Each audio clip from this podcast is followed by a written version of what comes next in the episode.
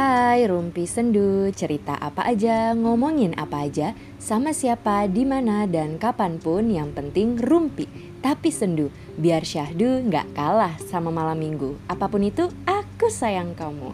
Selamat malam Sobat Sendu. Maaf kita kali ini ketemu di malam malam eh di minggu malam ya, bukan malam minggu karena kemarin hujan deras jadi nggak bisa rekaman nggak kedengeran suaranya say selamat selamat hari kesehatan mental sedunia kemarin ya. Sehat-sehat jiwa raga nggak usah takut untuk bercerita bagaimanapun keadaan kamu pasti tetap akan ada yang menerima setidaknya diri sendiri dulu semangat seperti janji aku, malam ini aku akan kembali membacakan surat-surat yang masuk dari Sobat Sendu di sosmed ya. Kali ini tentang iri hati. Dan malam ini akan ada tiga surat yang aku bacain di episode ke-23 Rumpi Sendu dengan judul Iri Bilang Bos. Langsung bacain aja ya surat pertama dari Desi Arinda. Aku belum ngerti banget sih kak benang merah antara iri dan insecure. Jujur setiap ngeliat orang-orang yang usianya sepantaran aku macem Maudi Ayunda, Cinta Laura, Prilly Latukonsina dan banyak lagi, aku ngerasa kayak kok bisa gitu, aku juga pengen kayak gitu. Di sisi lain, aku paham mereka punya privilege dan gak bisa dipungkiri hidup emang gak adil Aku paham juga mereka kerja keras lebih dari orang lain dan privilege itu yang semakin ngebus up mereka. Sudah berbagai cara ya untuk menenangkan hati biar bisa legowo dan menerima bahwa porsi hidup orang itu masing-masing. Nikmati yang ada, jalani, bersyukur, tapi tetap imbangi dengan usaha terbaik. Tapi sekali lagi kak, rasa envy atau insecurity itu nggak bisa hilang sepenuhnya. Apalagi kalau udah menyangkut membahagiakan dan menyejahterakan orang tua. Gitu sih kak pemikiran kacau aku. Pengen sharing aja, barangkali kajian ada tips jitu dapat satu miliar halal dalam sekejap. Wok wok wok wok wok. Um, itu dia surat pertama dari Desi Arinda ya. Ini Desinya beda sama Desi yang kemarin. Terus BTW kita seumuran ya kalau emang seangkatan sama Maudi Ayunda. Gak usah panggil kakak jadi ya tolong panggil bunda aja. Wah anaknya mulai aktif ya bun. Susunya pas. Oke Daisy. Eh satu miliar aku nggak ada ya adanya cinta. Cie. Baca surat Desi aku jadi gatel gitu. Um, aku nggak tahu ya sejujurnya kenapa orang bisa iri dengan orang yang enggak mereka kenal. Dari dulu aku selalu enggak sampai hati gitu dengan hal ini. Kok bisa gitu kan? Kalau ngelihat orang yang iri sama teman sendiri aku masih bisa oke okay lah. Karena mungkin terjadi gesekan dalam komunikasi satu sama lain kan. Tapi kalau iri sama artis orang yang jauh lah gitu ya itu aku sulit untuk memahami gitu. Kenapa kok kok sama artis gitu kan kan kita jauh banget gitu nggak kenal tapi kalau dipikir-pikir mungkin apa ya banyak yang make sosmed digunakan untuk melihat kehidupan artis ya atau kehidupan orang lain. Kayak misal banyak artis yang posting tentang rumah tangganya, kebahagiaannya, pencapaiannya, hartanya, kisah masa lalunya dan penonton menikmati itu karena yang mereka sajikan gak membuat kita berpikir keras untuk mencernanya kan. Di satu sisi ini gak ada masalah, gak semua orang bisa menyajikan sesuatu yang berat-berat kan dan kita selalu butuh hiburan Coba kalau semua postingan ngomongin politik, tata negara, ekonomi dunia, pusing kan? Terus nggak semua orang juga bisa mencerna hal-hal yang berat-berat kan? Makanya acara gosip, talk show, FTV, sinetron itu banyak penggemarnya. Dan film drama lebih laku ketimbang film detektif. Karena nggak bikin mikir dan lebih dekat dengan kehidupan sehari-hari. Nah, masalahnya artis dan kita semua cenderung membuat akun sosmed untuk uh, blog pribadi kan. Entah itu pemikiran-pemikiran kita hal-hal yang kita suka kegiatan kita karya pencapaian ya semua yang akhirnya membuat kita mengenal satu sama lain dan sedikitnya menilai seseorang dari apa yang disajikan di sosmednya padahal belum tentu benar kan dan apa yang dibuat oleh artis itu kan jangkauannya luas ya jadi dilihat oleh banyak sekali orang dan orang-orang itu otomatis berkomentar, membicarakannya, memujinya. Ada juga yang membenci. Nah, hal-hal ini yang menular ketika kita berada di sana atau mendengarnya atau sekedar membacanya. Karena emosi itu menular, kebencian itu menular, rasa kasih sayang itu juga menular. Nah, waktu kita lihat mau di Ayunda, pasti reaksi pertamanya bakal biasa aja kan, cantik, muda, pinter, berprestasi banyak yang kayak gitu eh tapi besoknya dia nongol lagi. Besoknya lagi dia nongol. Besoknya terus nongol aja dia. Entah itu dia posting kegiatannya atau dia endorse atau dia posting foto bareng teman-teman dan lain-lain. Dan akhirnya lama-lama kita tergugah untuk kepoin dia tanpa sadar. Terus baca komen-komennya. Terus biasanya kalau udah kayak gini tanpa disengaja dia bakal nongol terus di kehidupan kita. Dan kita jadi fokus sama dia. Kita jadi berasa kehidupan ini kok kayak udah jadi miliknya dia ya. Dia terus dia lagi dia bisa ini dia bisa itu. Di situlah pikiran dan hati kita bekerja kalau kita memahami diri sendiri, otomatis mau di Ayunda, Cinta Laura, Prilly Latukonsina, Rahel Amanda, Sheila Dara, dan sebagainya itu nggak akan mengganggu hidup kita. Tapi karena kita belum tahu siapa diri kita atau mungkin belum sepenuhnya menerima kemampuan, kekurangan, dan keadaan kita, jadinya hati tergerak untuk iri dengan kehidupan orang lain. Sementara otak tergerak untuk berpikir yang enggak-enggak dan akhirnya overthinking membandingkan diri sendiri, terlalu melihat orang lain itu wow gitu dan kalau dibiarin terus lama-lama jadi membenci diri sendiri, merasa kita nggak bisa apa-apa. Atau bisa juga nggak membenci diri sendiri, tapi menyalurkan kebencian pada orang lain karena keterbatasan yang kita rasakan. Awalnya benci sama Maudi Ayunda, lama-lama benci sama tetangga, terus benci sama Mbak SPG, terus benci sama teman kelas, benci sama orang yang lewat di jalan. Akhirnya jadi pembenci sejati yang mengobarkan semangat kerusakan. Rasa nggak suka sama orang lain itu wajar ya, tapi yang enggak wajar kalau kita memelihara rasa nggak suka itu kan, karena bisa jadi kebiasaan. Pasti pernah dong di sekitar kita ada orang yang tiap hari, tiap ngumpul, itu tuh yang diomongin itu-itu aja. Kenapa? Karena mereka memelihara rasa itu dan dijadikannya rutinitas tanpa sadar. Oke lah, awalnya bilang, enak banget ya dia punya mobil, jajan pagi sore ke Starbucks, duit kagak pernah habis lah kita. Kalau orang sehat hatinya, udah kelar sampai di situ, tinggal ketawain nasib aja. Tapi kalau orang sakit hatinya, besoknya diulangin, besoknya diulangin lagi. Kalau dibiarin terus sampai tiga tahun itu nggak kelar-kelar, bakal melakukan pengulangan-pengulangan yang sama gitu. Banyak di sosmed gitu aku lihat cewek update kurang lebih kayak gini. Kenapa sih selalu yang cantik? Benci gue sama cewek cantik. Dan di kehidupan nyata pun gitu, sering denger gitu. Ada beberapa temanku dulu curhat gitu ya. Susah banget dapet pacar. Emang gue kurang apa? Terus otomatis pada jawab dong, waktunya aja belum tepat, suatu saat pasti ada yang mau kok. Nah, dengan waktu yang cukup lama, dia masih menikmati permasalahan yang itu-itu aja. Ditanya terus, kenapa sih gue susah dapet pacar? Bukan lagi dia nanya kalau dia kurang apa, tapi sekarang dia membandingkan dirinya sama cewek-cewek yang jelek di mata dia.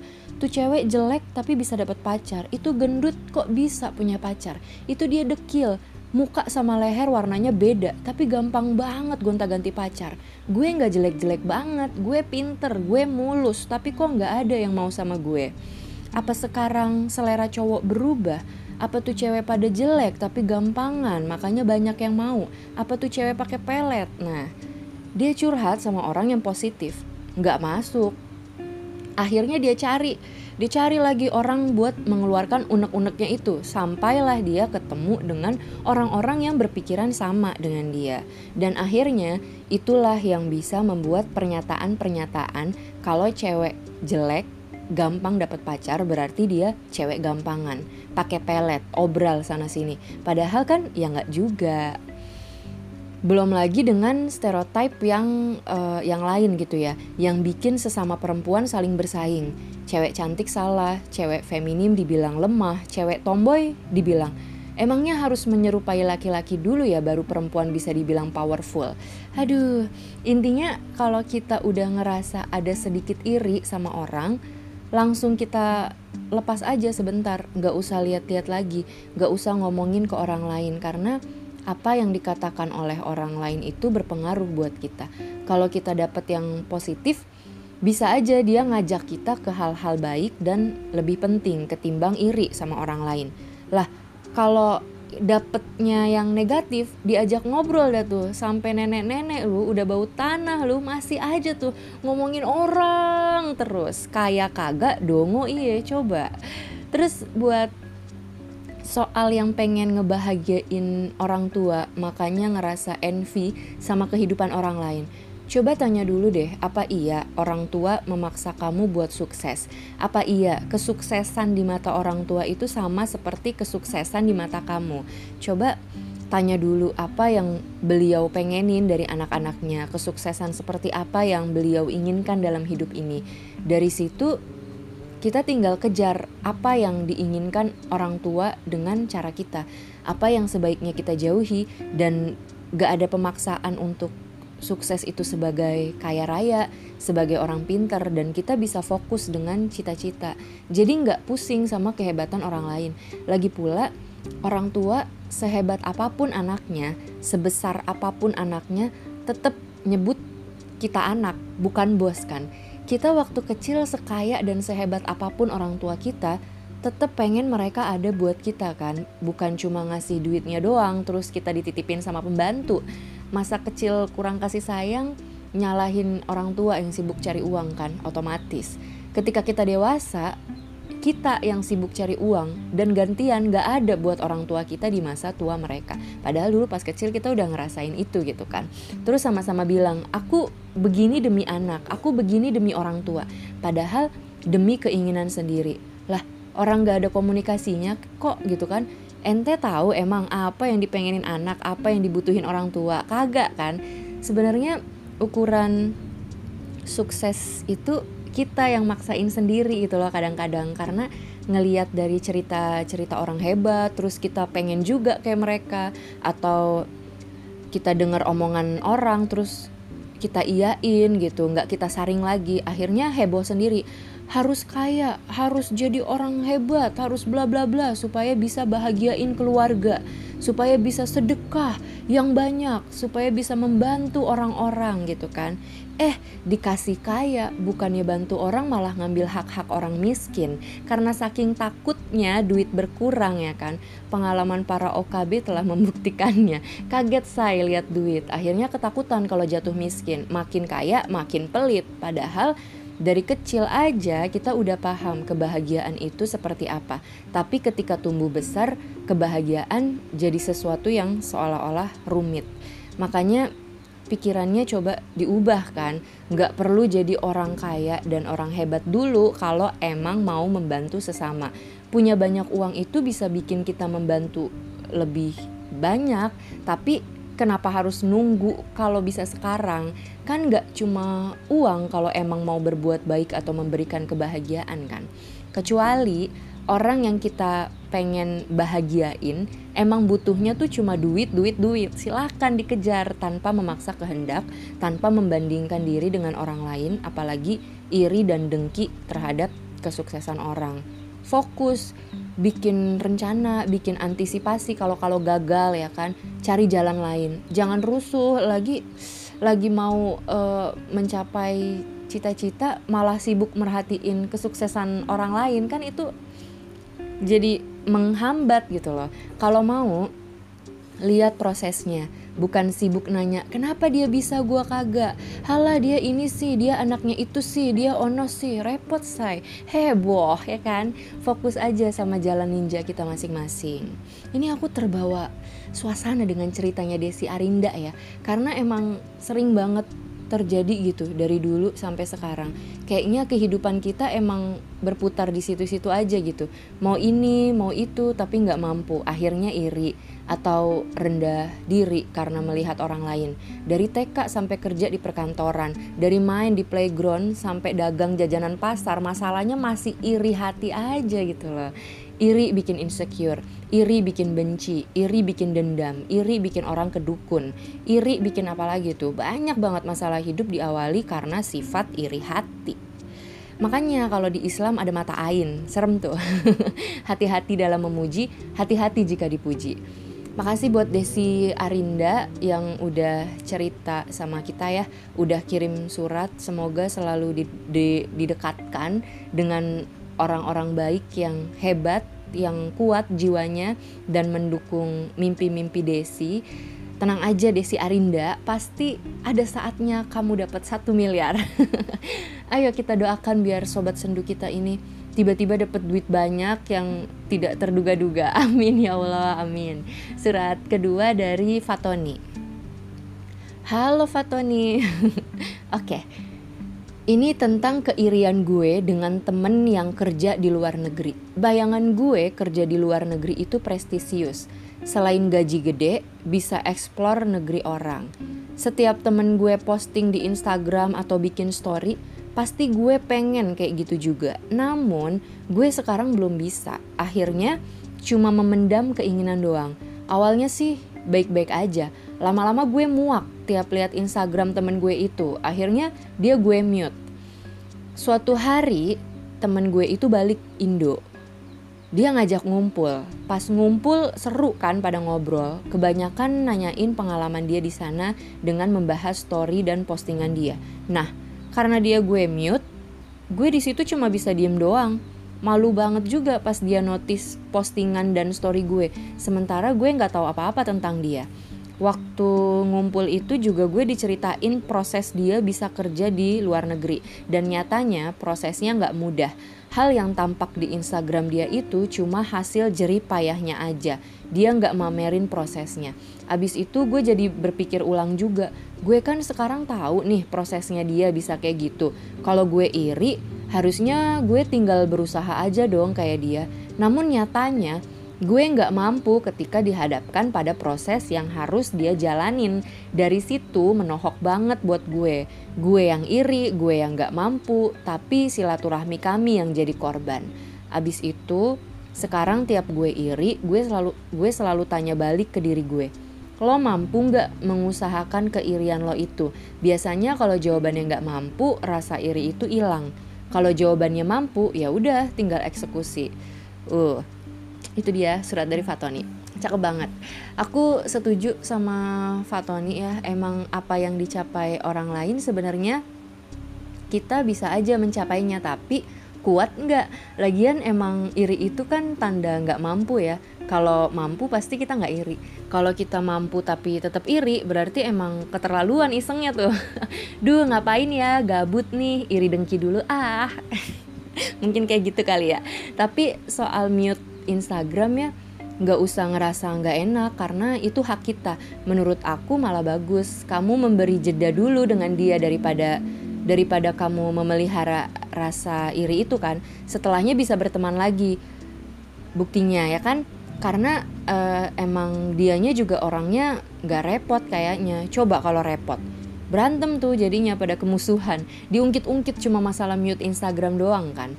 Makasih banget buat Fatoni ya udah cerita. Semoga kamu bisa segera kerja di luar negeri, terus bisa explore negeri orang, bisa dapet gaji lebih gede dan selalu bermanfaat buat sekitar kamu ya. Amin. Jangan lupa uh, deketin terus itu temennya. Kalau kalian cocok pasti nular deh suksesnya. Semangat Fatoni, kamu pasti bisa ke sana dengan cara kamu sendiri. Ih, surat terakhir di episode kali ini datang dari seseorang yang tidak mau disebutkan namanya. Begini bunyi surit, suritnya, begini bunyi suratnya. Jadi aku pernah jadi korban dendam dan iri hati seseorang nih. Aku pernah dijauhin sama temen geng karena orang yang temenin aku, Kiko, suka sama si Coki, sahabat aku.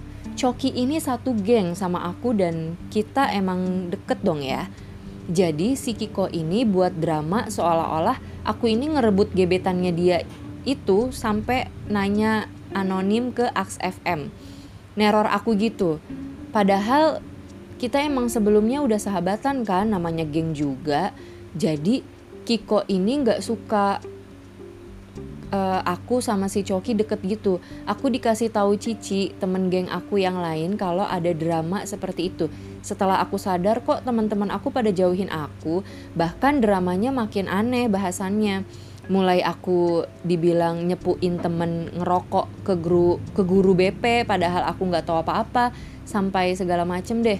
Jadi yang nggak suka bukan temen geng aja bahkan sampai sekelas backingannya si Kiko ini juga nggak suka tapi ya enjoy aja geng dari sini jadi sadar kita harus milih temen yang bener-bener temen dan jangan kebanyakan tingkah dan capernisasi. Dari kejadian ini juga positifnya aku dapet temen yang pedulinya gak cuma senang doang. Jadi uh, jadi orang jangan iri hati dan dendaman. Apalagi masalah percintaan remaja yang masih abu-abu kayak gini. Kamu nggak tahu damage-nya damage-nya ke aku gimana. Cara aku survive karena dihianatin orang-orang. Tapi tenang aku nggak dendaman ke kamu. Ke kalian. Ikhlas aja demi ketenangan hati. Mantap. Itu dia dari anonim ya. Makasih udah cerita ke Rumpi Sendu. Semoga kamu selalu didekatkan dengan teman-teman yang tulus dan menyenangkan. Amin. Emang pertemanan itu tuh e, sering jadi gerbang pengkhianatan ya, Wak. Ada baik kelakuan teman sendiri buat ngejatuhin temen gengnya. Dengerin tuh, jangan caper nih sasi. Temenan tapi main belakang rasanya kan odading banget. Selesai sudah tiga surat malam ini kubacakan beserta cuap-cuap manja ya. Makasih buat tiga sobat sendu udah berbagi di sini. Minggu selanjutnya kita masih akan ngobrolin soal iri hati ya, tapi dengan kisah yang berbeda dan suratnya sangat panjang. Jadi kita buat khusus satu episode untuk dua lelaki malam minggu besok. Uh, siapa ya mereka? Tungguin ya, ya, ya. BTW Untuk menutup uh, rumpi sendu kita kali ini, aku punya tips nih, dapat dari Pak Ustadz. Yeah. Jadi gini, uh, boleh dicoba buat teman-teman yang ngelihat story atau postingan orang lain atau ngelihat orang yang sukses gitu ya. Tiap kalian lihat itu, kalian bilang dalam hati, Aku pengen ya Allah, ya Tuhan bantulah aku agar bisa meraih mimpi-mimpiku. Abis itu lupain, datang lagi ngelihat postingan pencapaian orang lain, berdoa lagi kayak gitu ya berdoa lagi kayak gitu dalam hati. Abis itu lupain. Lumayan kan? Misal uh, sehari 30 kali lihat postingan orang terus kita berdoa kayak gitu. Coba tuh. Terus tiap kali kita sedih tiap kali disakitin sama orang lain kalau nggak bisa mendoakan kebaikan orang yang jahatin kita bisa dicoba mendoakan diri sendiri dulu. Tapi intinya yakin dan nggak memaksa kehendaknya ya. Terus nggak diungkit-ungkit juga insya Allah segala keinginan kita dipermudah. Aduh episode kali ini bersama saya Mama Dede. Pokoknya gitu ya semangat terus sayang. Oke okay, uh, sampai ketemu lagi di Rumpi Sendu selanjutnya. Makasih udah dengerin sampai habis ya. Rumpi Sendu, cerita apa aja, ngomongin apa aja, sama siapa, di mana dan kapan pun yang penting rumpi tapi sendu. Biar syahdu gak kalah sama malam minggu. Apa pun itu, aku sayang kamu. Dadah.